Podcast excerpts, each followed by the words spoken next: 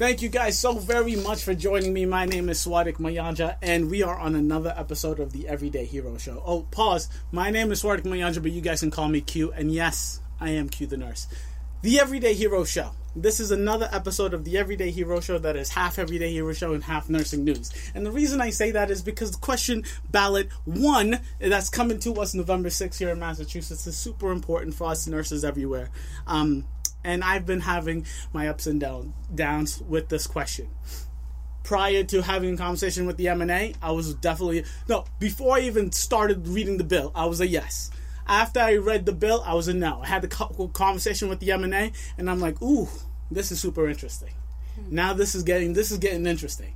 So I reached out and I said, you know what? I need to talk to the opposing side before I put my foot down and before I make my choice. And I know you nurses out there do too because I've been talking to you guys, especially my friends at work. Shout out what's what. Um, and then so ANA finally came. So let's just start there. Please, please, please introduce yourselves. Um, please tell us who you are. Um, how are you involved in the ANA? And um, and how are you? Are you a nurse? Are you just director? Tell us a little bit about that. Okay. Um, my name's Janet, okay. and I'm on the board of directors for ANA Massachusetts. Um, I've been a member of uh, of the organization, an active member of the organization for about the past eight years. Mm. Before that, I've been a member, but not really actively involved. Okay. Um, and I'm a psychiatric nurse. Currently currently. Wonderful. I am a psychiatric nurse and I work in the public sector. Mm. Um, and I visit hospitals, but I don't work in a hospital. You don't work in hospitals. Wonderful. Um, and you? Sure. My name is Jennifer. Jennifer. And um, I graduated from Villanova University in 2013. So I've been a nurse for five years. Um, I started uh, my involvement with ANA Massachusetts when I was a new grad. Um, they had a role there specifically for a new graduate on the board and was elected to, so I've been doing that since 2014. She's and Lord. Yeah, so oh. I've been an active member of, of ANA since since I started um, my career as a nurse, and then newly elected on the national board this year for the. Okay, and so so nurse. you've been a nurse since 2013. 2013. So five years. Five years. Congratulations, good for you. Um, and how long you been a nurse? Since 1977. Oh, we've got it all here. Yeah, we, we got the experience, nice we've got range. the brand we've got the ANA, and we've got. Uh, I'm excited. I am super excited. Okay, um, and just before we get into this, uh, you know, I mean, this is it's personal because we're all nurses, and this vote, yes or no, is going to matter to us nurses the most, obviously. Um, we're nurses at the end of the day. We're all in this together, right? Civility is the name of the game. So let's just jump right on in because I think it's super important and I have a whole lot of questions. I got the questions out the wazoo, so let's go ahead. So I want to just start. Um, I went on the MNA website. I went on the ANA website, and when the uh, when Nora came from the MNA, I just literally went down the list of things that she put that she that the MNA put on her website, and I said I don't like this because X. I don't want this because Y so on and so forth. So I'm going to do basically the same thing. Um, to give you guys benefit of the doubt, I gave um, Nora from the MNA a list of questions prior to her coming. Mm-hmm. I did not do that for them. And I just want to be as transparent as uh, as uh, as possible. I did not give them a list of questions prior. Nora knew the questions that were coming towards her, um, but I also added some in. I don't know how many were added and how many were p- part of the list. But you guys don't know what I'm going to ask you. So credit where credit is due, and I still appreciate you guys coming through. Okay, so let's start from the beginning. and this is the one thing I hear um, a lot of nurses tell me. There is no evidence that there is no evidence that patient ratios will affect patient care. I have a really difficult time believing this. Um, I, be, I didn't believe it before because as a nurse, just I believe it's like going against common sense. You tell me that you we have less nurses, it's going to be more effective. Someone else tells me we have more nurses, it's going to be more effective. Obviously, I'm going to go with the more nurses, right? Why do you guys say that there's no evidence? And then after that, I am going to go. There's a, like just a ton of studies that I have read that why don't we just start there? All right, we'll we'll get to the studies after. But why don't you tell me how do you guys come to the conclusion that there is no evidence that say um, patient safe patient limits is a good thing? Well, I think one thing is that research is very difficult. Yes. You, you have to have the right conditions to yes. do a proper research study and to say that the evidence is truly pointing toward one particular factor over another. So, some of the studies that are being cited in favor of this fixed ratio ballot question yes. are studies that have looked at a number of different factors. So, that might be studying whether there are some. Um, difficulties after surgery and looking at when those admissions are coming in and to say that it's because of the ratio of nurse to patient, even though that might have been one of the things that was looked at, the evidence isn't in those studies. The evidence isn't in those studies. So I mean, I, I, I have to disagree because I did I did look up the question. So I mean, I did look up these studies, um, and yes, she is correct. She is hundred thousand percent correct. Of course, of course it is very difficult to do the research, right? And yes, um, to say that it is all the mandated ratios is absolutely wrong. So that is just not true. But to say that it has nothing to do with patient ratios is also, in my understanding of the studies, false. What I've seen in the majority of these studies that I have gone through. Um, before I go in there, do you have anything else to add? You know, I think in the in the there's no like clear saying that there is absolutely no evidence that you know the patient uh, patient strict mandated ratios have an effect with the outcomes. Yes, I think we're saying that it's inconclusive as far as like direct, you know, results yes. because of the lack of research. Because it, this is a new law that was implemented in California and only in California and only in California. So, you know, the research is new. Of course. So the discussion is start being started and new outcomes are, you know, presenting itself. So it's just a lack of evidence versus the actual outcomes, I would say. And if I can clarify, what Please. I'm saying is that fixed ratios. Okay. This is this law that's being proposed in Massachusetts is, is not it, it's a fixed it's ratio fixed. it's the only factor yes. being considered it's different than what they were even doing in california yes and there's no way. It's slightly different.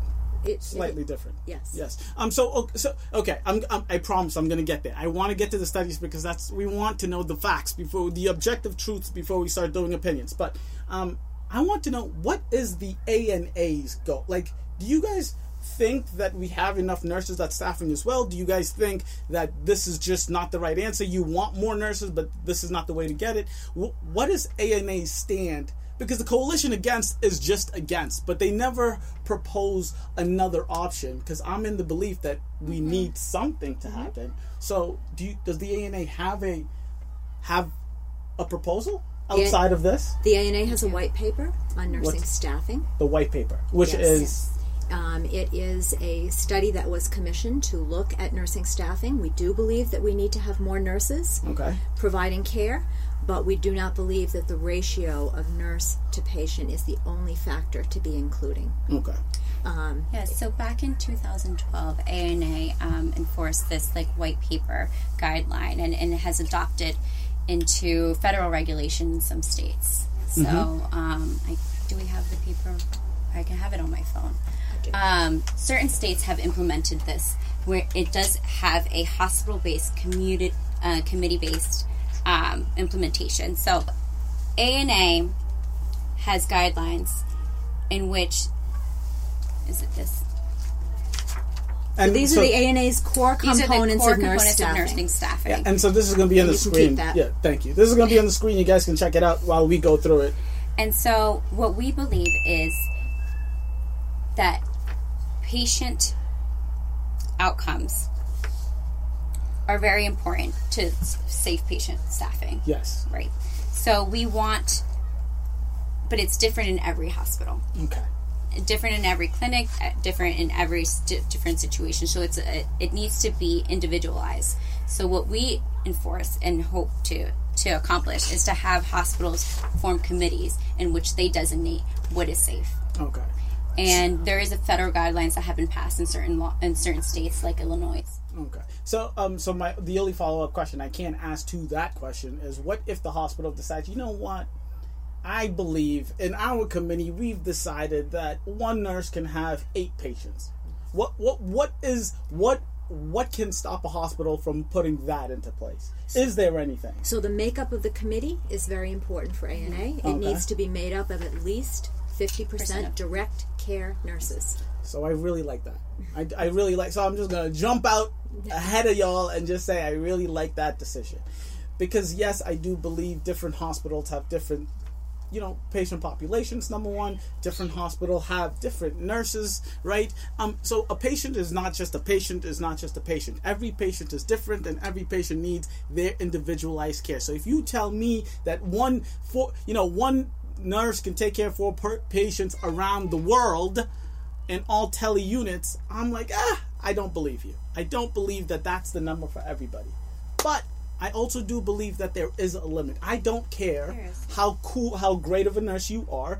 Don't tell you can't tell me as your nurse you have the best skills on the planet you're just one person and you can take care of 12 13 14 patients. I don't believe that right? Mm-hmm. um, so let's get back to the evidence because i do want to just talk uh, uh get back to this evidence because i think it's important for people to know. So yes we did discuss and explain to y'all that it's hard to decide to just have one aspect and not be the end all be all. So if they are patient ratios in California and they have better outcomes when it comes to X, Y, and Z, it's hard to say that was just because of the ratios. It's hard to say it's because of you know the amount of money the, the hospital, the, the care, the doctors. It's hard, but some of the research that I have found: patient satisfaction um, with hospitals care and nurses in England, an observational study, and this was by Linda Aiken, which she's like the godfather, the godmother of nursing research, and has concluded, um, and you'll see it on the screen per usual, patients' perceptions of hospital care are most strongly associated with missed nursing care, which in turn is related to poor professional um, RN staffing, poor hospital work environments. Improving RN staffing holds promise for enhancing patient satisfaction. So, in that sentence, you heard her say, um, miscare related to poor professional nurse staffing and the work environment. It's not just the staffing, it is also the work environment. But staffing is in there, right? And then it goes on and on and on. So, factors associated with removal of urinary catheters after surgery, same situation. Nursing, staffing, and other stuff. Beyond um, the pain scale, how patients, you know, uh, satisfaction when it comes to their pain, um, you know, uh, pain scale and how their pain was taken care of at the hospital Nursing staffing is a huge portion, as well as other things. So to say that there's no evidence, I don't want to say that it's a straight out lie because it's not a straight out lie. Because technically, there isn't exact evidence. But it is super, super. It's misleading, number one. And number two, I think it's it's it's really putting the wrong like you just to say that there's no evidence i think is it's as near as lying as you can get because yes, technically it's true. Technically it's true, but I, all I, of this evidence. I, sorry to interrupt you. Please, by all means. Um, I don't think that we're saying that there's no evidence that there's a correlation with optimizing patient like staffing. Yeah, it's it is a huge issue. Yes, it and is. it's a conversation that needs to be started, and I'm so happy that it is started. And this bill is a start. Yes. Um, and there's no taking away from the fact that more nurses and having adequate staffing provides good outcomes. Of course. It's just that this bill's not the answer. Okay. Strict ratios is not the answer. And, and that's the, that's what we're trying to say. There's no evidence on strict mandated ratios. That okay. is the clear difference versus you know optimizing safe staffing. There's yes. a difference between mandated ratios versus safe staffing. So there's no evidence that the proposal in this bill, bill. Is going that's to lead to safer and better patient outcomes. Agreed. That's a great point. That's what we're trying to say. That's what we're saying. So understood. understood. Not don't want to take away from the fact that there's not there's no evidence because there is a lot of evidence. That's we it. are for more staffing. Opti- more staffing. Word. So we're on the same so. page here, y'all. We're on the same team. Is you know we're just deciding how to put out this plan. Okay. So um okay great. There's no evidence on this specific bill and the question lies like where do we go from here right? To, because I, I am still at the point because um, we have to talk about the hospital makeup and how it's run right? Exactly. a hospital is run in the way that the you know administration higher ups they make the decisions. They give you the uh, x amount of dollars you can spend on your unit on your hospital and then you have to separate that out and you have to decide i want this many nurses i want this many doctors i want this new equipment whatever. I want to build a new unit whatever right but if a business, which hospitals are, yeah. are businesses, And if we are going to have a real conversation, we have to come to the realization that businesses have a fiduciary responsibility to make money. That is the goal of every business. And nurses are the largest portion of the workforce when it comes to healthcare. Healthcare is 18% of our GDP. Why in the world should I believe that a business would willingly and with you know without any incentive give us more money for uh, for nurses? I just don't see that being a real answer. There is no way a unless you tell me you know of a hospital that is nonprofit or you know of a hospital that just does not care about the financial end goal of the year, how much profit they make at the end of the year, then maybe we can have that conversation. But until then, no, unless you give them a real incentive, why would they give us more nurses? Why would they pay for more nurses? Like that's the question, right? If, if you can prove that the outcomes are better, mm-hmm. if you can prove that patient satisfaction will improve, if you can um, give them evidence that the bottom line will improve because lengths of stay will be shorter, any number of things, then that's true. You think so? The ANA supports federal legislation okay. around nurse staffing. Oh, okay. So that is our solution. That's legit. So, if, so if this bill was to be federally placed, you guys would be okay, or are you saying no. it would have to be a different bill? It'd be have to no, be something this else, bill. not this not bill. This bill. No, the ANA has sponsored legislation. There have been rallies. I believe you went to Washington yes. when there were rallies around nurse uh, staffing um, that are acuity based and nurse driven. Okay, that is the importance there. Perfect. Um, so it is great. So, are there is there any evidence that says that mandated ratios have negative outcomes?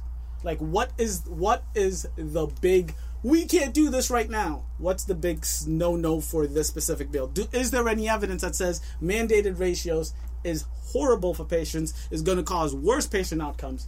Do we have that evidence? Is that a thing? There's no evidence on this bill because, you know, this bill hasn't been in effect. But I think the biggest no is just the way this bill has been written and and the unfairness of the amount of time that we have to implement this. Okay. So as a result of the amount of short time that we have in comparison to California, you know, there's a lot of comparisons as far as like of course. California has had these, uh, you know, certain outcomes and they're doing this, which I think is we can't correlate because we don't have the amount of time that they had. So our outcomes are ultimately going to be different. Yes. We have how many days? It's 37, 30, 37, 37 business days. days. Yes, 37 and business days. At, you can't even Six. train nurses in the amount of time, and ultimately, those results are going to have an effect on us. Almost you know, you made on, that point. The orientation yeah. of a new nurse is longer than 37 days. I did make that. They, they watched my video. You guys, they watched my video. But I think oh those are God. the outcomes that we worry about. Is, yes. the, is the outcomes of, of, of, the short amount of notice and, and, and how that can have an effect on orientation, on patient outcomes, on pressuring, you know, fulfilling that, that number. Yes. And no, and I, you lose the role of the nurse in making staffing decisions when okay. you have a rigid ratio that cannot be flexible. Um, nurses are accustomed to knowing the patients that they're caring for, meeting in reports, yes. making decisions about assignments that are based upon their experience, decisions. their skill, and their knowledge of those patients' needs. Yes. Uh, Everyone doesn't have the exact same number of patients in their assignment because yes. those patients' needs are different and the level of experience of the nurse mm, is different. different yes. And we would not want to lose that. Is there another profession that has their practice determined through a ballot question that the citizens vote on? I'm not aware of any other profession that has such a thing. Yeah, and and she also said, which is a super good point, and, and, a lot of the time it is last minute decisions. It's not something that they can plan out. It's not something that they say, you know what, tomorrow let's have you have four patients, you have five patients, you have six. It's hard to do that because patient situations change. It's so times those times. I'm not sure if your hospital has ever had code help. You know, mm. we're at a level one trauma center, and there are so many times where we get alert. We're in code help. We need to, you know, see where patients can move so we can admit more patients. Yes. And that's just the reality. Yes. And we want to make sure that every family member, everyone who's in need is getting taken care of and getting the proper care. But we need to have that continued discussion and that that movement within the hospital to allow that. And I think it is important Um, and I do want to just I want to go over these things one by one, and I do re- I, I like that point because we do as well at my hospital have code help, and there's times where it's like the ED is full, and we need to get some of these patients up here because we have patients in the hallway, and we're not going to just let you know sick patients in the know, waiting room be sick because there's no open beds it's code help. We need to like hustle up. We work need to together. find some beds. We need to work together. Um, and that in those situations, yes, you might have five patients for ha- the second half of your shift. You might have six patients for the second half of your shift. But um, it's always based on the nurse. It's never just oh everyone on the floor is getting. No, there's some PCU patients, you know, progressive uh, you know care unit patients that you need less patients for. There's some patients that are just on the observational floor. You don't need as many. So it's different for every unit, for every patient, for every nurse. That I know. Okay, that is important. Um, so let's talk about this implementation because it, it matters, and we're going to get back to that in just a little bit. You so we need based on the numbers when we were added up, and this is according to the ANA. Okay, it says that it requires to hire five thousand over five thousand nurses in thirty seven business days. And the bill said, based on the ratios, if you look at the ratios, I did a video on that in the past. Um, based on those ratios, we would need 5,000 plus nurses um, to fill all of those positions. That is a difficult ask. Hmm. And as you heard them say, I was already I was already super upset about that fact. And I was like blew my mind and I was like, this is insane. How can they expect it? They're just gonna bankrupt these hospitals. There's gonna be more violations up the wazoo. It's gonna be crazy. But um, I was I then uh, did a little more research, talked to the MNA, read the actual initiative, and this is what I came to. I mean, this is the conclusion. This is how the bill is going to be implemented. Okay, so nurse shortage. That's a big that's a big concern because if you don't have enough nurses, if you don't have those five thousand nurses, you are going to be fined endlessly forever. Right. So you need those numbers.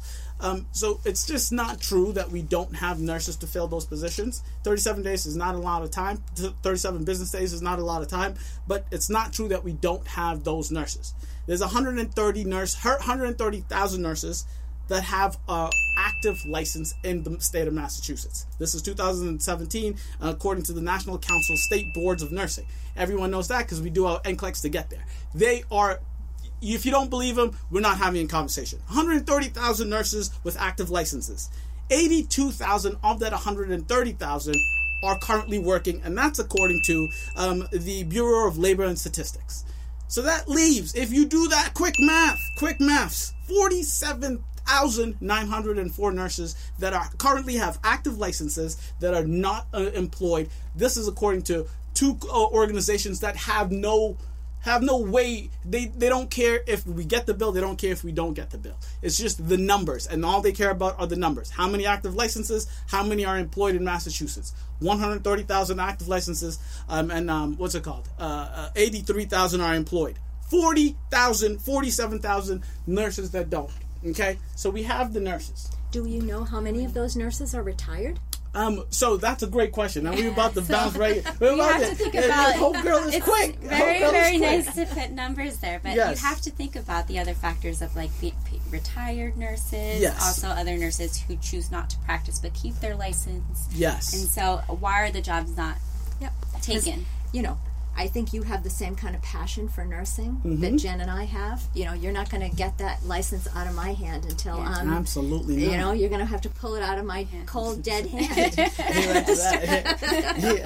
I'm going to be retired till the, until the day I die on licenses. I'm going to be active, and that's so a good many point. of those nurses exactly. are retired nurses. They have no interest yes. working. Yes, and that's a and that's a that's a number we don't know. We don't we know don't how know many that. are retired. We don't know how many of these nurses don't want to be nurses anymore but still have the license. That's the thing. We don't know how many of these nurses are self-employed and have no intention of going back in the hospital. Mm-hmm. We don't know how many nurses want to go into hospitals, right? And those are all factors that you have to add up. But that number 47,000, if you need 5 and there's 47,000, let's not pretend that we won't be able to find these nurses if it's if there is a mandate.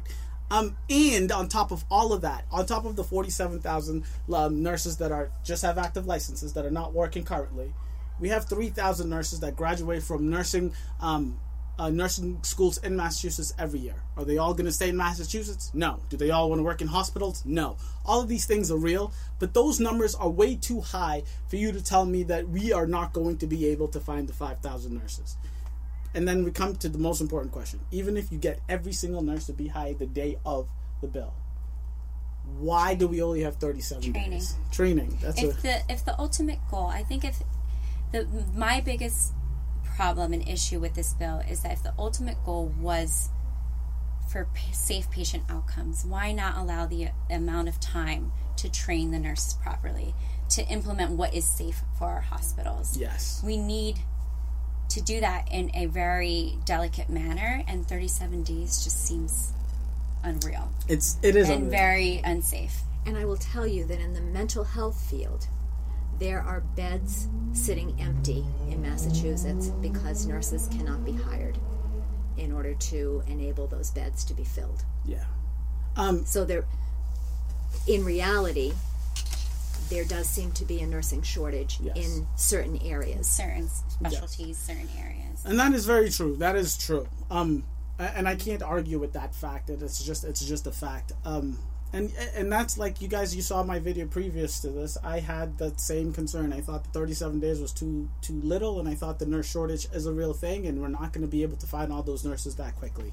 Um, but we got to talk about the fines that happened starting january 1st and i do want to say that according to the ana it says um, the fines, the fines. Um, implement. No, no, no. That's not what I want to say. Hospitals. Yeah. So on the ANA website, it says, and I quote: Hospitals would be subject to fines of twenty-five thousand dollars per violation per day if they are unable to comply with these rigid ratios.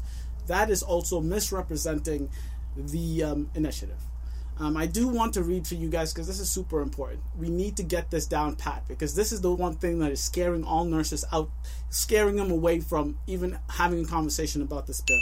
Um, the initiative says the Massachusetts Health Policy Commission may conduct inspections of policies to ensure compliance with the terms of this act. A facility's failure to adhere to the patient assignment limits as adjusted per the requirements shall be reported by the Massachusetts Health Policy Commission to the Attorney General for enforcement. The Attorney General may bring a superior court of court action seeking injunctive relief and civil penalties in the amount of up to $25,000 per violation. So please, please, for the love of God, stop saying that it's $25,000 per violation because that is not true.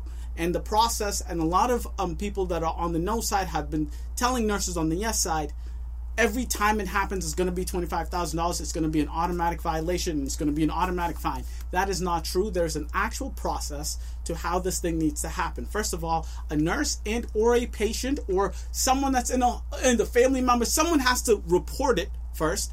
After it's been reported it goes to the healthcare pol- uh, health commission pol- um, what's it called? Health policy commission.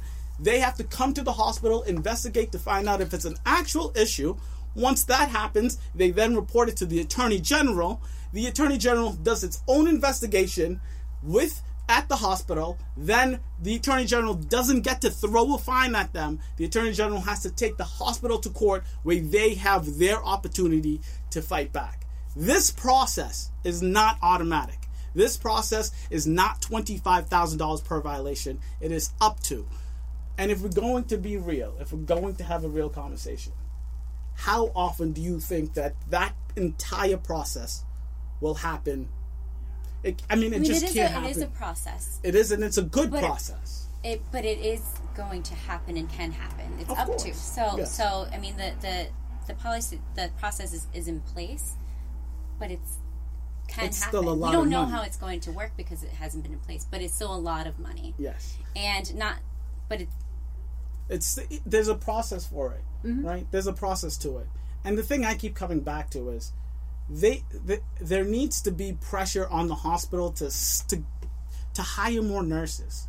If there's no pressure, and yes, when I first heard this bill, twenty five thousand dollars is a lot of goddamn money. There needs to be pressure on these hospitals. Outside of this twenty five thousand dollar um, fine, there literally is no the the only reason hospitals hire nurses is because they don't want patients to stay in hospitals for forever. They don't want patients to be readmitted. And we all know as nurses, you guys know readmissions. We all know as nurses that readmissions are our fault. That we have to take that bill, and that's the only thing. There is no violation. There is no regulation that says you have to have an X amount of nurses. You have to have a safe amount of nurses. And this to me sounds like the perfect the perfect process into putting pressure on hospitals to say, if you don't do this, there is a long process, it's not going to happen overnight. But if you do this, we do have the possibility of finding you up to $25,000. Up to. Let's make sure we know that. Up to. Um, so, yes, and I just wanted to get that super, super clear because that's something that keeps scaring nurses away. It really is, and I, I, think the ANA, when you be, put it in big letters on top of the your website, is being a little unfair to the initiative, um, and um, just kind of putting out false information out there.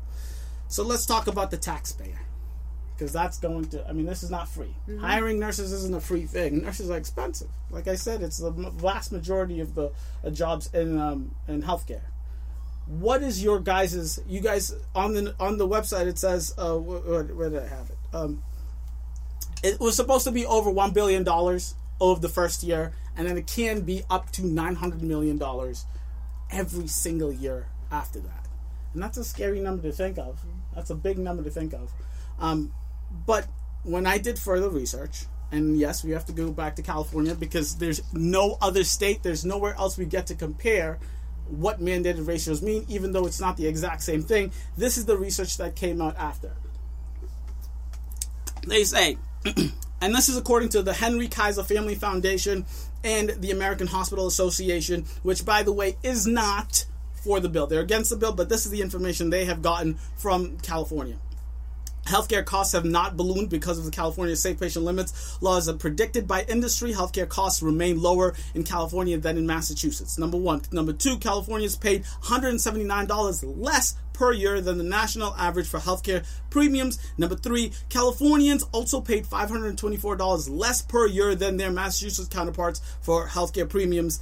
Um, net hospital income rose rose dramatically after California's law was implemented from 12.5 billion in 1994 to 2003 to more than 41.1 billion dollars in 2004 to 2013 and that's after the bill was in place. So, you said earlier if there was um, evidence that showed that if you put mandated ratios in that the hospitals themselves would then hire more nurses.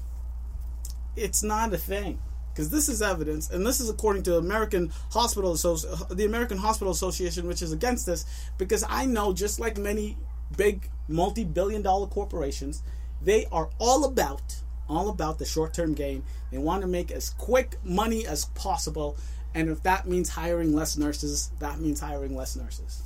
Knowing all of that, why is it that you guys think, according to California, not, the profits went up and the cost went down. Why are you guys against it? So, um, first of all, I want to point out that unlike some of the ads that are out there, the quality of patient care indicators in California are poorer than they are in Massachusetts. Yes. That Massachusetts provides higher quality of care on many, many indices. Yes. And so I don't think that we should be aspiring to do what California has done. I think that that's interesting research it that is, you're sharing. Yes. So I think it's interesting research, and I know we have to we have to compare California to Massachusetts because Massachusetts, I mean California is the only place that had mandated mandates, right? Because who else are we going to compare to, right? But they're not as stringent as these mandates they are. are not. Yeah. Yeah. Definitely not. And that's where the their, little their bit ratio of is, is is you know larger. They had five to six nurses versus some of, of the restricted mandated ratios here are four nurses. Yes. They also had five years to implement it. They also have a way to, to change the law if their technology changes um, versus us is by law in the law. And there's, there's no, no, way. There's no way back. to change. There's no way to change. So, so yeah, go ahead. I mean, I think that's. So you mean four versus six patients per nurse? Yeah so, uh, and that's a good. That's really important for you guys to understand. In California, in med-surg floors, you can have up to five, right? And I think it's in five. California, I believe it's five to six. Okay, so if it's five to six, it's five to six. I'll have the number up on the screen. But here in Massachusetts, it's four. four. There's no four to five. There's no three to four. There's no four to six. It is four. Rigid. It is rigid, and that's something I like. I said in the beginning. Of course, there's things I don't like about this bill, and that's one of them. Stop making it so rigid. You can't make the same thing for every patient, for every nurse. I don't like that. Um, but to compare California's um, you know, patient safety indicators compared to us in Massachusetts, yes, that is a good thing to do. That is a really good thing to do. But we're also doing better than every other state that's not having, you know, patient ratios, right? So that comparison is hard to do. The comparison you need to do when you are looking at the patient ratios is California before California after. And those that that research is, is, is clear. Clear as day. California before and California after. It's night and day.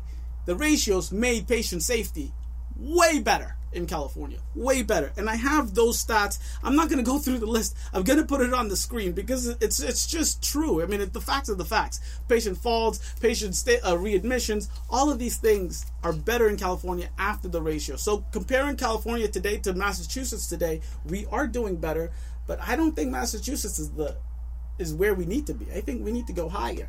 And if they got better after the ratios, why can't we get better after yeah, our if they, ratios? If we had the, the reasonable amount of time to do so.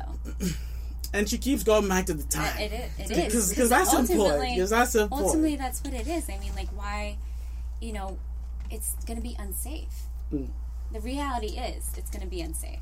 And it is going to be unsafe in that time. But, ladies and gentlemen, that time is not enough. It's not enough. But the way that the initiative ha- is going to be planned out and played out is that if the, the if we vote yes on November 6th, it goes into law on January 1st. Let me be clear with you guys right now. There are zero hospitals in Massachusetts that will be fined January 1st.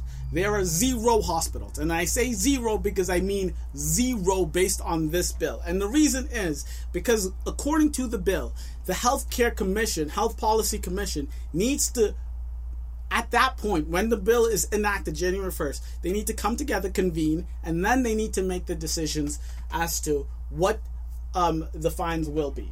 They will decide on January 1st what the fines will be, and for every instance. So, like for the ERs, uh, for the ER nurses, if you are over five patients, if you have non urgent, stable patients, um, what is that fine going to be? What's the fine going to be for nurses who have five patients when their partner is doing compressions on a code patient? What is the fine going to be when a nurse gets a flat tire and for the whole shift, you know, all the nurses have one extra patient? Those are the, the, the details that are going to be set up starting January 1st.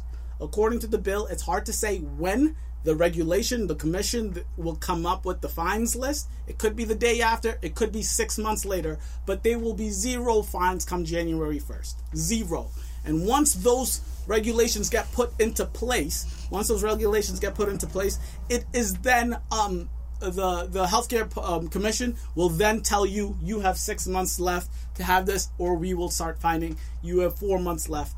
So no one is getting fined come January. That is just not going to happen.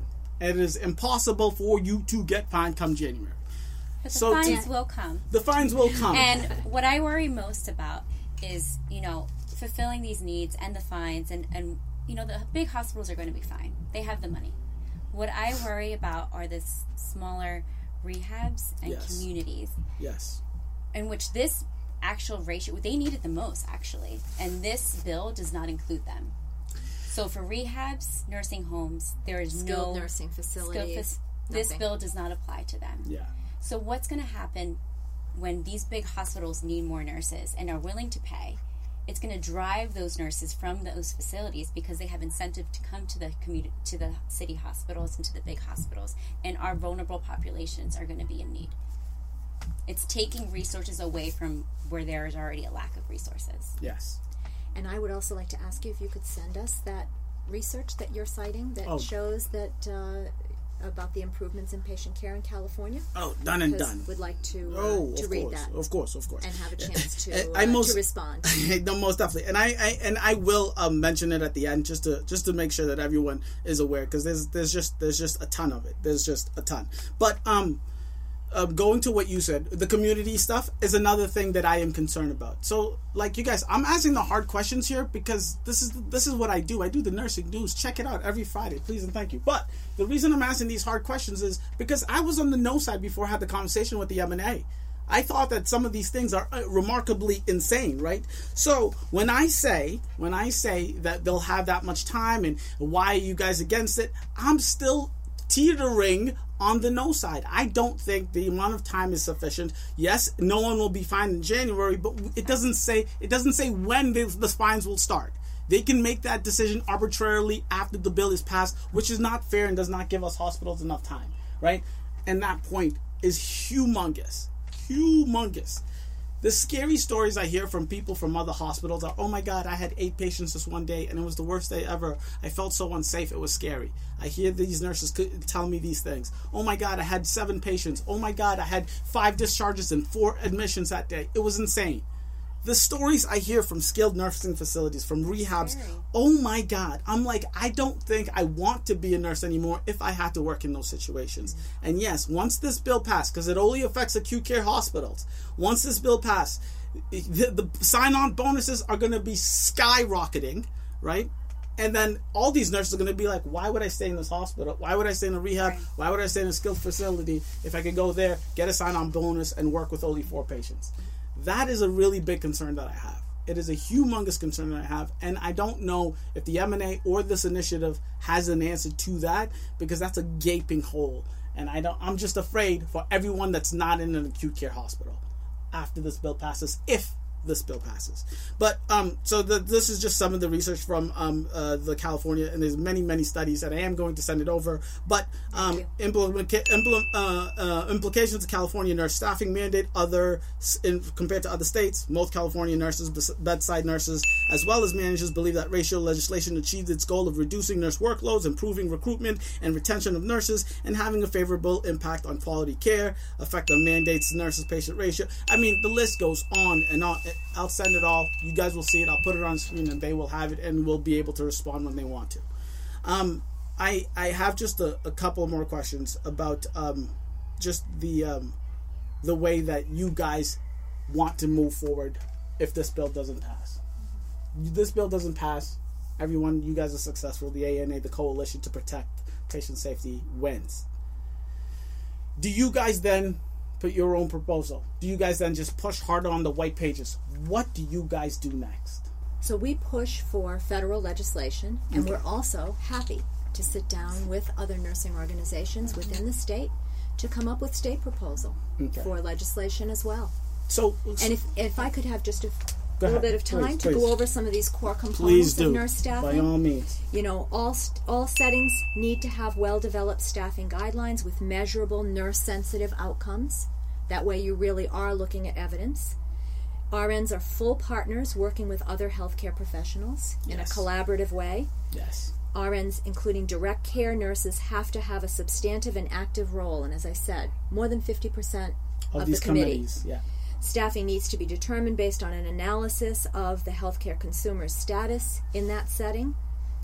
Um, need to be staffing needs to be based on allocating the appropriate number of competent practitioners. It isn't it isn't only one thing. Cost effectiveness is an important consideration because money is not unlimited not. in these situations. And the reimbursement structure should not influence nurse staffing patterns or the level of care provided. Okay. And I want to just do one more thing, which is to share with you our own copy of Leah Curtin's article. because we don't like our yeah, own publication they, being brought out to. They, they, uh, they were paying attention, y'all. They were paying attention. They, please and thank you. So this is Leah Curtin's same article. Yes. I pulled it off the web because I'm sure I have the April 2016 somewhere around in my house, but to find it wasn't time efficient. But the section that was read to you in your last interview um, left out this important sentence. It ended right here. Okay. Um, however, ratios should be modified by the nurse's level of experience, the patient's characteristics, and the practice environment. Yeah. So, ladies, so, la, la, la, ladies and gentlemen, I am happy to say home home girls did their homework. Homegirls did their homework, and I appreciate them doing their homework. Of course, of course, of course. I did, in fact, go through this. I did, in fact, go through this after they read it to me. Um, I went from top to bottom, and I read the whole thing. Um, I, I do have to say, I do have to say, if I was just a plain reader and I wasn't a nurse, reading this entire thing, I would honestly believe if you, you covered up her name or where she was affiliated from, I would honestly believe that she was part of the MNA. Just to be honest, after reading it. Um, and yes, that sentence does is in there. However, ratios should be modified by the nurse's level of experience, the patient's characteristics, and the practice environment. Super important to note. But I have to ask you, and you, not included in this ballot initiative. And it's that's not. The, it's not. That's the biggest problem that I have is just having keeping, you know, we want optimized ratios or you know safe patient care. Patient yeah. care. Yeah. But there's so many factors that need to be in place. You know, you you, you know, you have three, three. You, you could be burning down in, with three patients and be fine with five. Exactly. Or with two, or with one. It's a continued conversation that needs to be left with the nurses, and not these strict laws with. Just, just to overplay. So I, I, I do have to ask you a question. Um, so you work uh, like in a hospital on a unit. So you said you're, you're not in the hospital, correct? Yes. You don't have to say what hospital. I, it doesn't matter.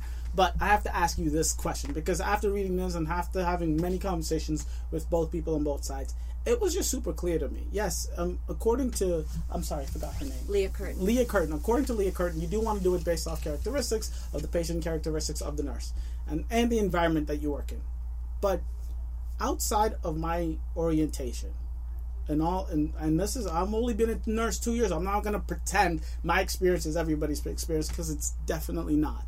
But outside of my orientation, I don't remember a time where I was given a different number of patients. Yes, I might have four and someone else has five, but that's just because the breakdown of how many patients on the floor. Yes, they do it based on acuity and they mix all of that stuff up. But I don't remember a time where it was just like outside of orientation, just if you're a nurse, you are responsible for the patients you have right? If I if you are assigned four patients and I'm assigned five patients, if I'm newer, you're newer, whoever's newer, whatever our, our experience are, the the floor, the unit is I come to you if I need help. You come to me if you need help. The actual number of patients, the limit, whatever that number is, did not matter it wasn't I have five, so I can't, you know, I can't get help, or I'm no, responsible always, for all to myself. You're always um, getting help. Exactly. So but, why you guys? Why is it a problem if the number, the the roof, the ceiling is four, or the ceiling is three if you're in the ED, or two if you're in the ICU, if one, whatever, if it's six if you're in maternity and labor and delivery.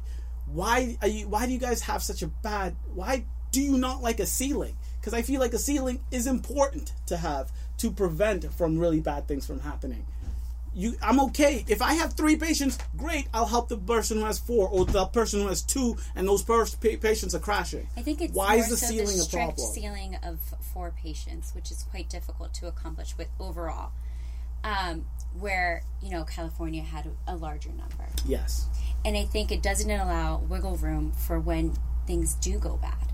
I mean, I remember being a nurse on the floor, and I had a, I had three patients, mm. and my one patient, um, this is when I was on med-surg floor, was very ill, and could not transfer to the ICU, but was dying, and I was going through things that I personally was not prepared for, and I hmm. had to have another nurse help me, and it was hours of and care. this is with only three patients. This was only with three patients, and I had to give my patients, my other two patients, to other nurses, and they had to have three to five patients. They needed to have those five patients in order for me to care for this patient and have another nurse also help me. Yes. So it's, and they were assigned to them. I didn't see them for hours. Okay. So as ultimately, it's my license. Yes. And ultimately, it's those nurses who are caring for the other patients their license. So, you know, to say that this nurse is going to help me, granted, we're always going to help each other. But at the end of the day, if something went wrong with my other patient, it's my license. Yeah uh, and respect and respect. And in those situations, I think it's just these strict laws. You know, that's where I have a problem with.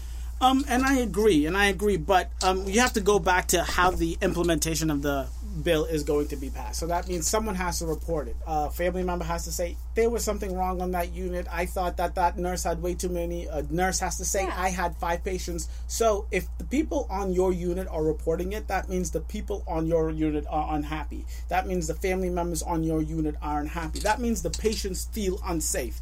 And for this bill to go past, I feel like it's not only giving more power to the nurses. If I go to work and I have five patients and the rest of my the nurses have four, but everyone is helping me out. If I need the help, right? Not just because I have five, it's um it's the worst.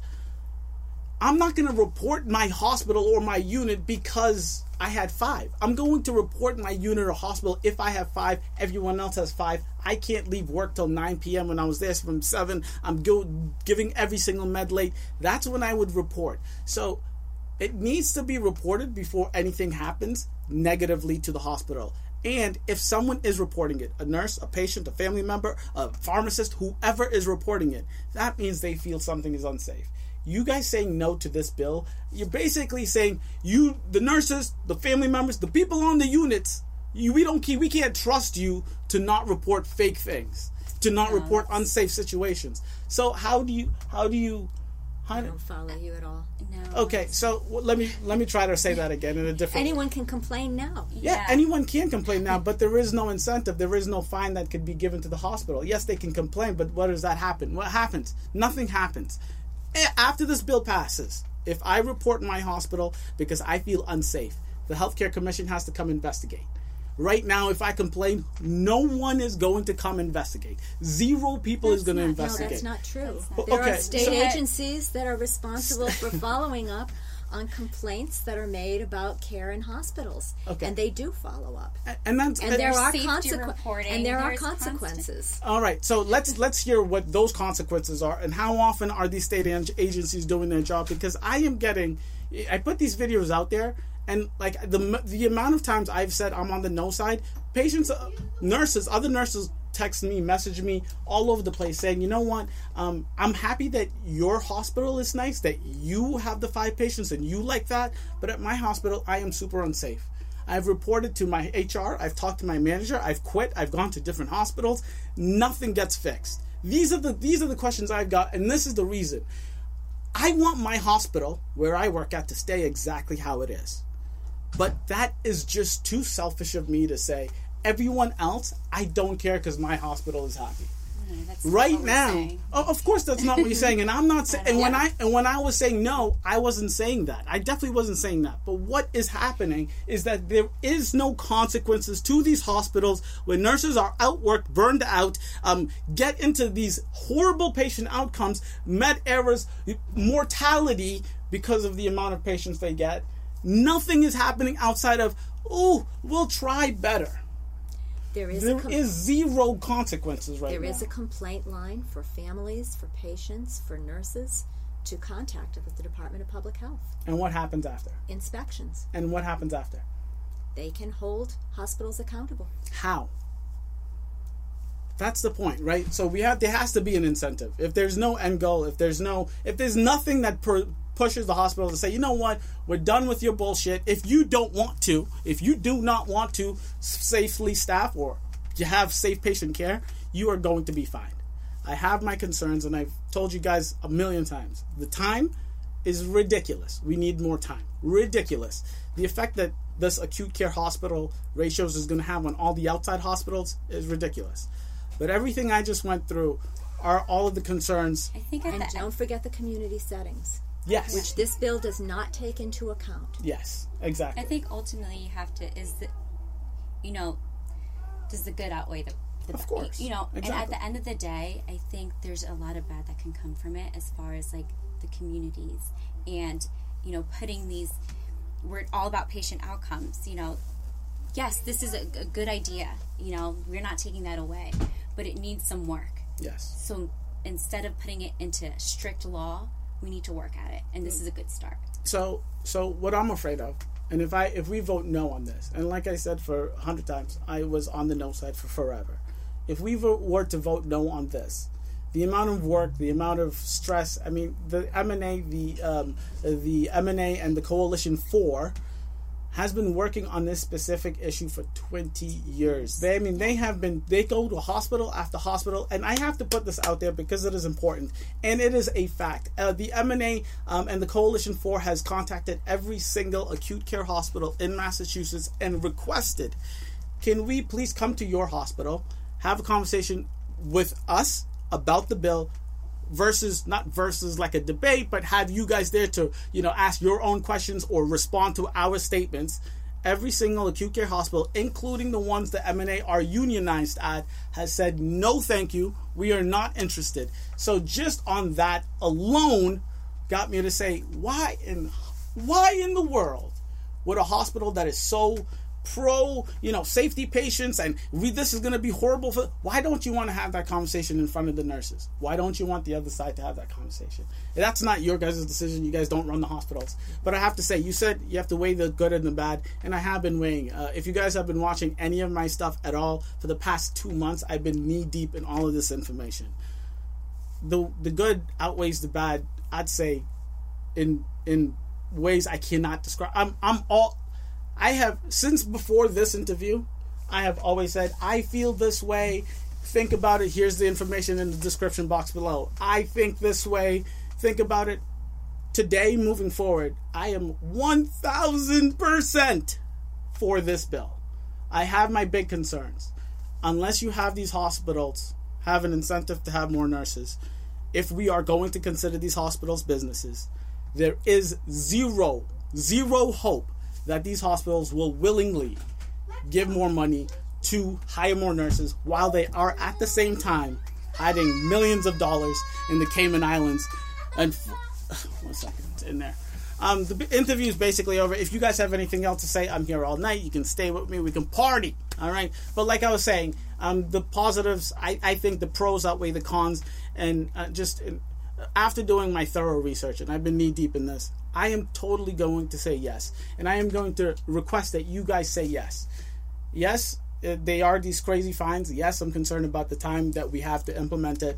But um, we got to start somewhere. And if we can't fix this, then why don't why doesn't the ANA after this is passed bring up another bill that is better with better patient ratios or with more, you know, uh, if you if you guys have a response, have your proposal, have your response. There's I don't, no way to go back on this if it passes. And you say this because it will be law. It will be law, but laws change all the time. We have amendments. We have ways to, you know, if you have a new law that says that this is better, that happens. I mean, that's how our democracy works. If your way works better. It took 20 years to put this into place. You think amending it is not going to take the same amount of work? Of course it will. Of so, course it will. But we are all on the same team here, right? We, we want we patient be. safety, right? We should be. We should. Which be. is why it should be a lot more time and it shouldn't be this strict mandated thing that is being put into place and that's the only option. And much more um, stringent ratios than they have in california. Yeah. Um, and so like so you can't have it both ways right? You can't say so the the the patient outcomes did become better after the patient limits were implemented in california.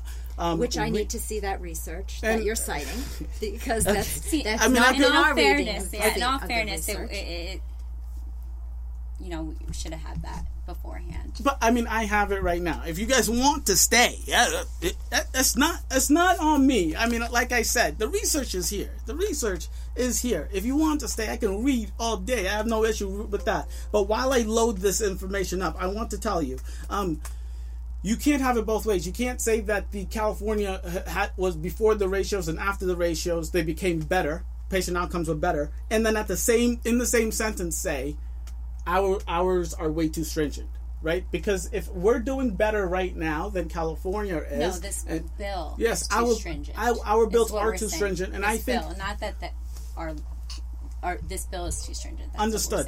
What, what what I'm saying is, if we look at California and we say our patient outcomes are better than yours, you guys have had an increase. Every patient outcomes were better after the mandate. Why shouldn't we have stricter mandates because that would just push it in the same direction. Our outcomes would be better, but our it'd be more stricter, and they're not reasonable limits. They're not reasonable limits, and they're and they're too rigid. You th- okay? So what? Um, and, and Janet limits? just said that they're not reasonable limits. And go ahead. And frankly, mm-hmm. this is feeling very disrespectful. How so? You had the research that you were looking at and citing. Yes. Could have been shared with us yes. in advance, it, similar to how you had shared the questions that you were going to ask yes. the MNA representative that you interviewed. Uh, uh, uh, 1000%. And that's why I said it up front right in the beginning, right? That was my bad. That was Q's fault. That's not the MNA's fault. That's not the ANA's fault. That's me, the, the person that's setting this whole thing up. That is entirely my fault. And I only thought about that today when it was happening. I was like, oh shit, I should have told them. And but, I urge you and those who are watching yes, to keep their minds open longer. There is still time before the November election. Okay. And and uh, and much debate to be had about this issue. One, and like I, I'm not going to argue with that because time is time is time, right? We have until November sixth. Um, but that doesn't, even though I did not give him the time, and that, like I said, is my fault, full responsibility. I'm a horrible person for it, whatever. Time is time, but that doesn't change the information, right? That this this is not going to change within the next month. The, the facts that I'm reading are not going to change. The, the quotes that the ANA have up on their website have been up on their website since they decided to put the website up. None of this is changing um, because I told them or didn't tell them. I, I feel bad that I didn't, and I should have because I did that for the MNA. But with no, the, all of that, yeah, we could have had our. They could have had it, and they should have had it because that's what I did for the other team. But they didn't, and that's on me. And I do apologize, but that doesn't change this information. The information is still the same. If you if you consider yourself a representative of the ANA, I I don't want to say you should know everything I'm going to ask, but you should definitely know this information, especially if you are 1000% against this. Before you guys go, can I just ask? You guys keep saying that you want safe patient outcomes, right? Can I just do you are, is there anything about this bill that you like? Do you not like everything about this bill? What about this bill do you think you want to carry over to the conversation? Do you want to keep? Do you want you think is a really smart idea or is the entire thing trash? I think that to increase levels of staffing is a good Great. idea. Yeah. Okay. So just the basic, there. just the just the just basic, not the way that this is doing it, and not, I do, and, and taking said, away and taking away the acuity and the the flexibility of and need of every patient situation. The professional judgment of the nurse is key, and should not be something that gets legislated into a numbers situation. Yeah. We're not about numbers. So I do want to uh, read what it says. Uh, the mandate does not. This is on the ANA website, and I'll show you again.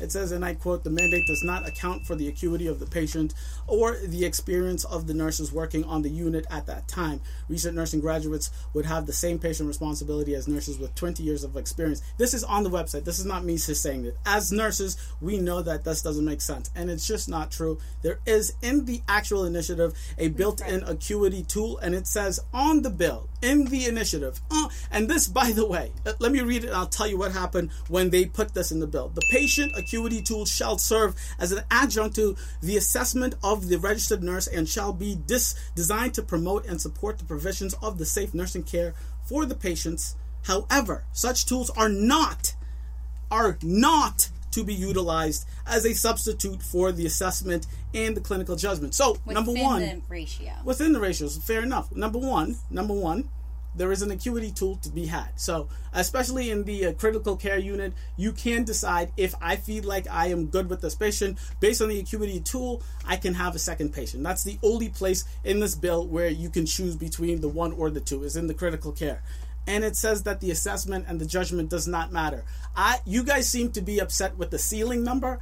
I just see, feel like yes, the ceiling number does seem a little on the low side, but I'd rather have a little bit on the low side of a ceiling number than have people because this doesn't say if you if the number is four, every patient has to have four, and if one person nurse has three, then you guys are fine. No, it says four is the highest a patient can have in tele. Six is the highest a patient can have in maternity and labor and delivery. If you have something over, you can be fined. If you guys decide that this patient is so sick that you want to only have three, no one is going to fine you. So to say that it takes away the judgment of the nurse is not true. It may, takes away the judgment of the nurse if one nurse says, "I want to have six patients." on a med-surg floor That judgment, sure, that gets taken away. Do you want to have six patients? If you think you can do it, by all means, but that means the entire unit, the family, the staff, the patients, all of the workers have to agree on that. And if no one gets reported, if that does not get reported, if you say I can handle six patients and it does not get reported, no fines will happen. If someone finds it to be unsafe, one person finds it to be unsafe, not a, there's not going to be a fine. There's going to be an investigation, and if they decide that it was unsafe, then there'll be a fine. So to say that the judgment and uh, nurse's autonomy is out the window is not true.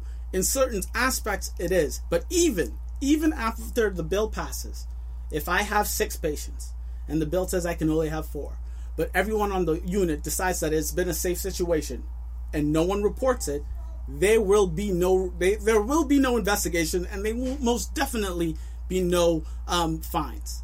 So to say the autonomy is gone is not true. And just to end, because you guys keep asking about the stats and the information from California, let me just read a couple more. Effect of mandated nurse-patient ratios. With due respect, I feel like if we had this information, we were better able to articulate. So to keep using the one source that we haven't had is is a little.